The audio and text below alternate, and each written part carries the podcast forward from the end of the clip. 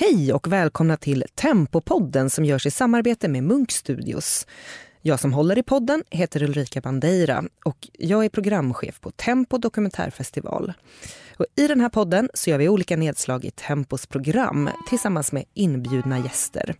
Och I dagens avsnitt ska vi faktiskt titta närmare på tre animerade kortdokumentärer som visas under Tempo.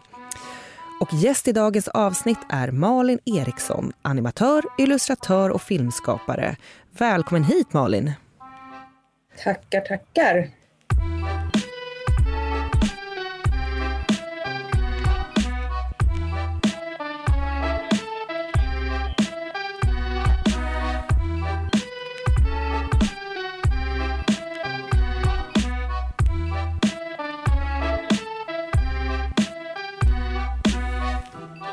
Filmerna som vi ska prata om är Haifa Shalabis You must have come from hell som baseras på regissörens egna erfarenheter av att söka asyl i Sverige. Och vi kommer också att prata om Jag ville ha en familj av Irene Lopez där en kvinnas önskan om familj istället leder henne till en kontrollerande och våldsam relation.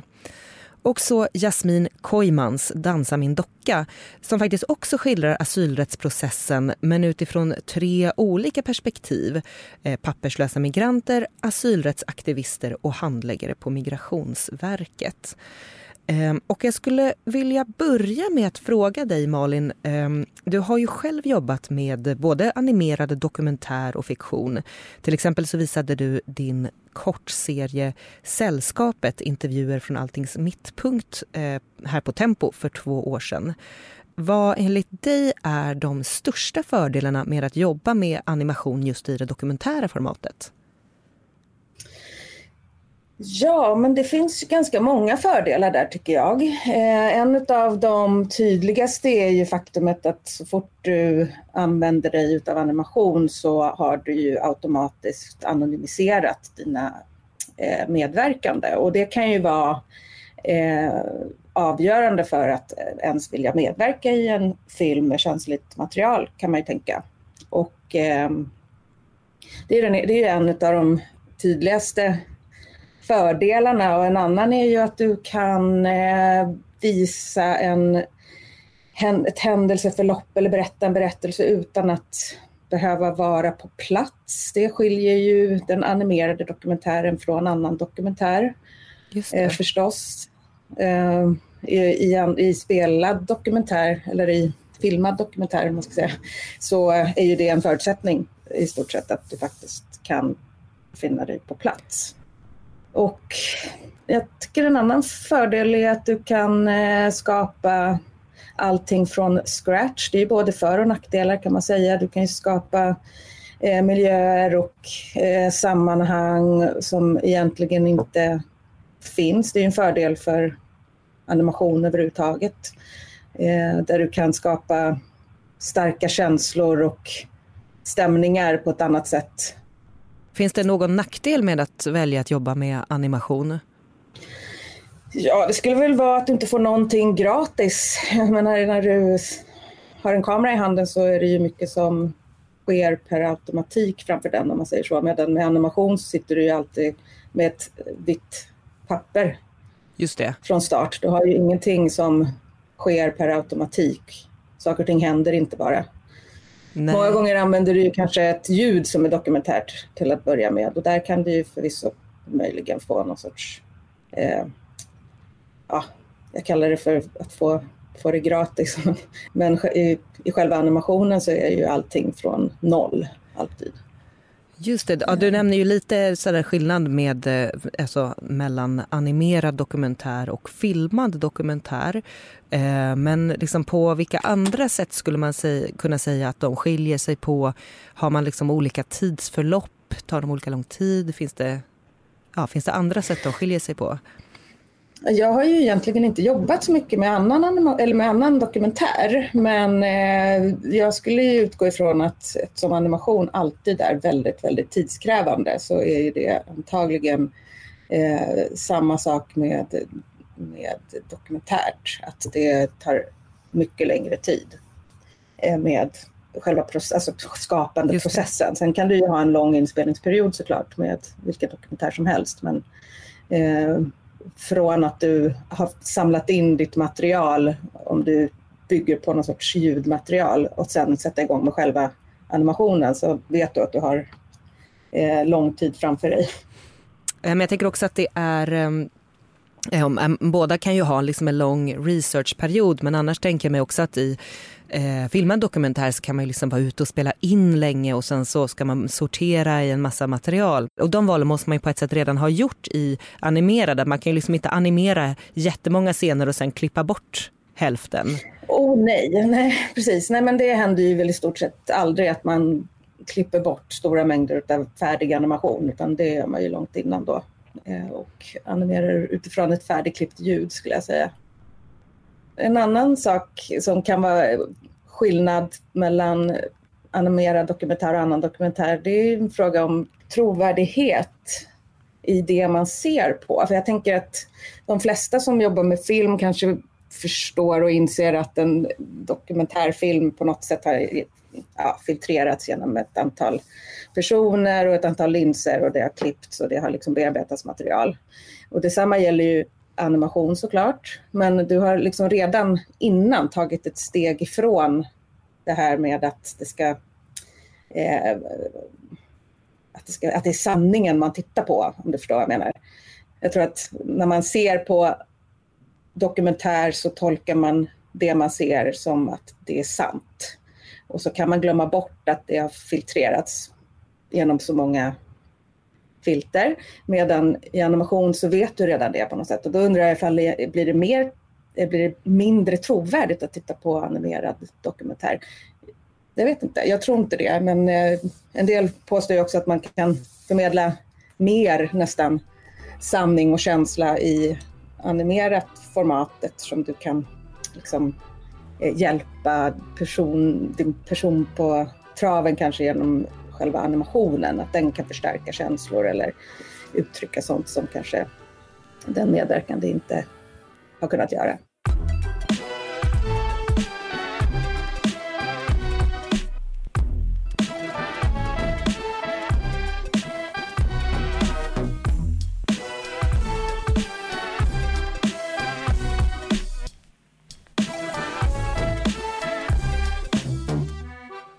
Men jag tänker också att det blir intressant att prata om genrer eh, för att Alltså, You must have come from hell, den bygger på regissörens egna upplevelser men där är det liksom en poetisk voiceover som är på något sätt strukturen i filmen.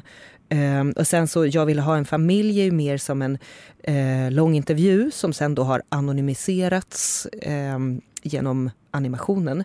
Och sen slutligen då Dansa min docka som är en sorts hybriddokumentär. Och där vet jag att eh, stora delar av liksom dialogen har spelats in eh, genom att en person har haft med sig en mobiltelefon och spelat in i liksom rum där man egentligen inte får spela in. Och sedan så har eh, sedan så har liksom röstskådespelare fått läsa in den igen. Så att så här, alla scener, eller hela filmen har en dokumentär grund men det har varit liksom röstskådespelare som har varit med och gjort. Och där undrar jag lite hur du tänker kring liksom gränsdragningarna mellan dokumentär och fiktion. Jo, men här tycker jag också att det är ganska tydligt mellan just de här tre filmerna att de på något sätt använder sig av animation av tre ganska olika anledningar. Eh, I alla fall jag som betraktare tolkar det så i alla fall. Där Eh, till exempel, jag vill ha en familj. Den har ju en ingång där det är viktigt att man behåller den här personens anonymitet. Eh, det är känsligt material och hon eh, måste beskrivas på något annat sätt än att bli filmad så att säga. Eh, den här Dansa min docka, den hade jag nog kanske inte ens räknat som dokumentär, om jag ska vara helt ärlig, om jag inte kände till tillvägagångssättet.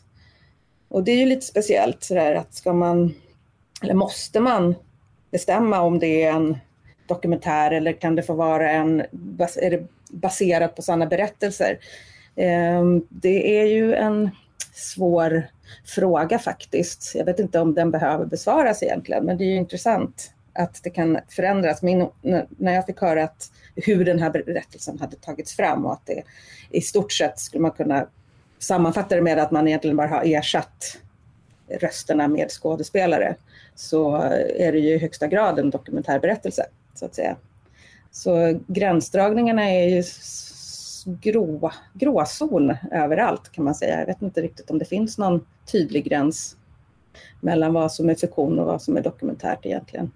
Nej, och som du säger så eh, även i filmad dokumentär så är det ju också filtrerat flera lager genom att man väljer vilka situationer man spelar in i.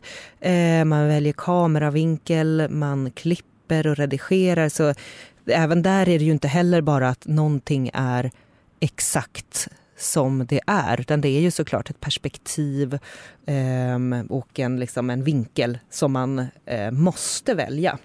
Ja, men och där känns det ju som att det först och främst nästan egentligen bara beror på vad filmskaparen själv vill åstadkomma om man säger så. Alltså är det liksom syftet att hamna så nära sanningen inom citattecken som möjligt?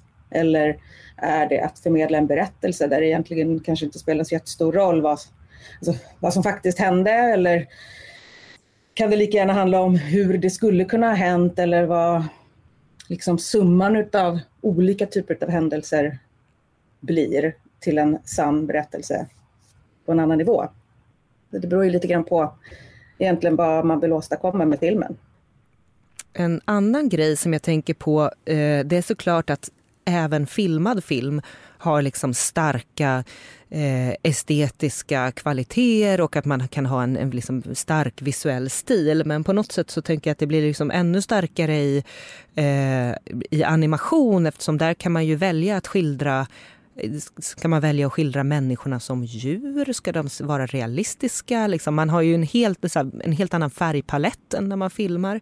Eh, jag tänker att det måste också vara liksom en dragningskraft till att jobba med animation. Jag vet inte om du alls håller med mig här? Jo, men jag håller helt med. Eh, det är såklart att det kan kännas jobbigt med det här vita pappret, att man sitter och måste fylla det från scratch på det sättet. Men samtidigt så har du ju också möjligheter att skapa precis vad som helst. Du behöver inte förhålla dig till några fysiska regler. Du behöver inte eh, förhålla dig till verkligheten alls, utan du kan ju skapa både miljöer och karaktärer och, och sammanhang som egentligen inte finns och på så vis egentligen komma längre bort från det man kanske traditionellt sett skulle kalla för dokumentärt, men ändå eh, ändå kalla det för dokumentär om du förstår vad jag menar. Just det, och jag tycker också det känns intressant att prata om liksom de estetiska uttryck som de här tre filmerna har valt. För där är eh, You must have come from hell är ganska liksom mycket röda, varma toner. Själva animationerna är ganska enkla. Eh, I ehm, eh, Jag ville ha en familj så är det jag tycker det här är en stil som jag liksom inte ser så ofta. Det tyckte jag var väldigt kul. Någon sorts eh, ganska liksom lik eh, så serietidnings stil i liksom nästan bara svartvitt.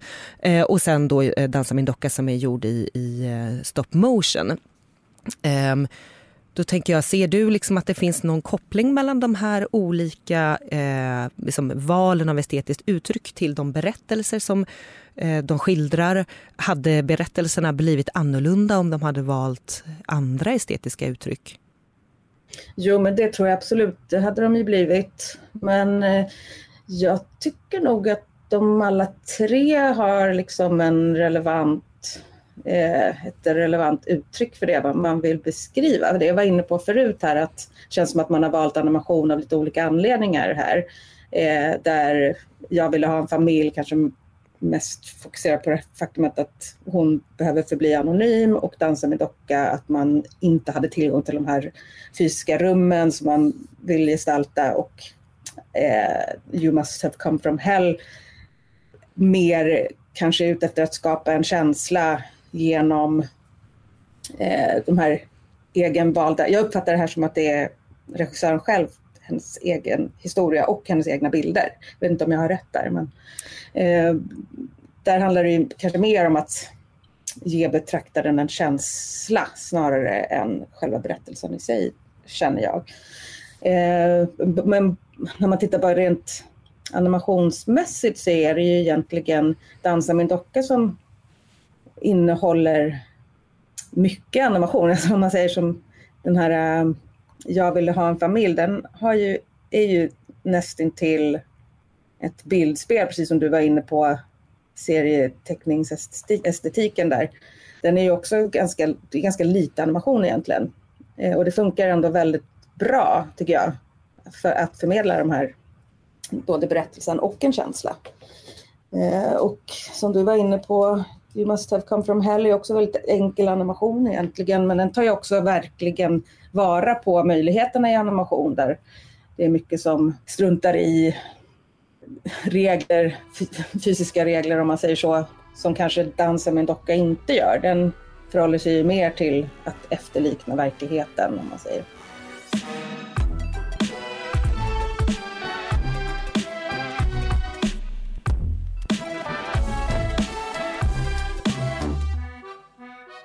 Jag tänker också att det vore intressant att prata lite om animationsteknik för att eh, två av filmerna är ju gjorda, alltså nu säger jag liksom tecknade inom citationstecken men du får gärna eh, rätta eh, mitt val av terminologi. Eh, och sedan så är den tredje då alltså Dansa min docka som är gjord i eh, stop motion animation som alltså går ut på att man som bygger upp fysiska miljöer och sen då tar stillbilder av dem.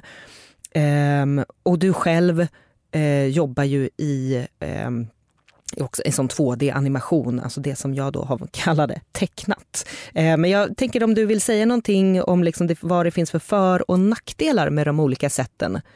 Ja, alltså jag har ju egentligen själv aldrig jobbat med stop motion, men jag förstår ju eh, vad det kan finnas för både för och nackdelar med den tekniken. Alltså det ena är ju att när du väl har skapat din 3D modellerade eh, karaktär till exempel eller byggt din lerfigur eller byggt upp ditt rum så har du ju sedan möjlighet att använda den från, alltså rent tekniskt kunna vända och vrida på, använda olika vinklar i samma rum. Medan om jag som 2D-animatör har målat upp en bakgrund eh, som är platt så kan jag ju sedan inte vrida på den utan förteckna en ny bakgrund för att eh, ändra vinkel till exempel.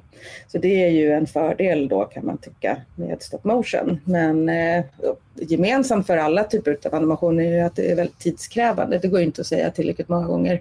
Jag brukar bli förvånad när jag och eh, avundsjuk när jag hör om hur antal spel, inspelningsdagar för filmad, eh, filmat material. Att man kan åstadkomma en långfilm på 30 inspelningsdagar och liknande. Det låter underbart. För ja, animation tar tid. Ehm, och mycket handlar ju om att hitta genvägar kan man säga. Alltså att eh, eh lösa saker och ting eh, med ljud kanske eller eh, med eh, olika vinklar för att jag tycker att eh, Jag ville ha en familj är en jättebra, jättebra exempel på just det som jag var inne på förut att tittar man noga så är det egentligen nästan stillbilder vi tittar på och ändå känns det väldigt fylligt och verkligen inte fattigt någonstans. Det tror jag också har att göra med att de har, tror jag i alla fall, arbetat ganska mycket med efterbearbetning av bilden också. Att man kan känna liksom att bilden lever även om eh, det är en stillbild. Kan du ge något exempel på vilka situationer eh, det kan handla om när man vill hitta genvägar? Oj, ja, jag kan ju gå till mig själv. Jag har ju, tror jag, aldrig tecknat en karaktär som vänder på sig. Eh, jag har alltid klipp till något annat medan min karaktär måste vända sig eller sätta sig eller ja, det kan ju, det kan vara allt från just vid specifika rörelser, alltså då eh, gångcyklar där man bara ser övre hälften av kroppen till exempel. Men man kan läsa ganska mycket med klipp just i de där sammanhangen. Man kan alltid smälla upp en buske framför någon som behöver röra sig. med någon komplicerad rörelse till exempel. Um, ja, och som sagt, mycket går ju att lösa med ljud. Um, utan att den som sen ser filmen ens tänker på det. Man tror att man har sett det man har hört. Ja, vad smart, för nej, det är verkligen ingenting som jag eh, har tänkt på när jag sett dina filmer till exempel att, eh, jag, man in, att jag inte ser någon som sätter sig eller vänder sig på. Eh, så där är jag i alla fall lurad, eller hur man ska säga. Mm. Eh, men jag skulle också vilja fråga nu när du säger att du blir avundsjuk på eh, personer som kan liksom filma en hel långfilm på Eh, 30 dagar. Som, hur lång tid tar det för dig ungefär? Eh, om man skulle säga att göra en 15 minuters kortfilm. Hur lång tid lägger du på det? Så svårt att säga. Alltså det beror ju på hur man räknar förstås. Men eh, jag brukar ju räkna med alltså från, från start, alltså från manus eller idé till eh, färdig film minst ett år. Men eh, oftast så när jag ser tillbaka, jag, tänker, jag, jag, tror att aktiv tid är ett år, men det brukar ändå gå åt två.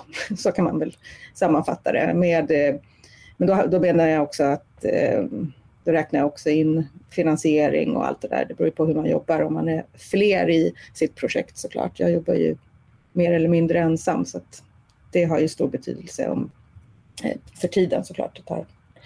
Ehm, men det är ju ett sätt att hålla nere kostnader också. Just nu så ser vi ju faktiskt också den långa dokumentären eh, Flykt av Jonas Poher Rasmussen, tror jag man uttalar hans namn. Eh, en dansk film som ju har gått jätte, jättebra på festivaler runt om i världen och som är Oscarsnominerad i, i flera kategorier. Skulle du säga att man liksom ser en ljusare framtid för eh, de animerade dokumentärerna? Ja, jag tror det. Alltså man har ju vant sig vid begreppet i alla fall. Förut så var ju det liksom en, en, en omöjlighet i sig på något vis att, att det skulle kunna vara dokumentärt när det är eh, animation. Men animation i stort har ju också fått ett annat utrymme. Förut var det ju uteslutande något som man höll på med om man jobbade med barnfilm. Eller att animation var automatiskt någonting som riktade sig mot barn och det har ju förändrats. Och därmed har det tyvärr blivit dags för oss att avsluta för idag. Och jag vill säga tack så mycket till dig Malin Eriksson för att du kom hit. Tack själv, kul att vara med. Tack också till vår samarbetspart Munk Studios. Ni hittar hela Tempos program på tempofestival.se och tack för att ni lyssnade.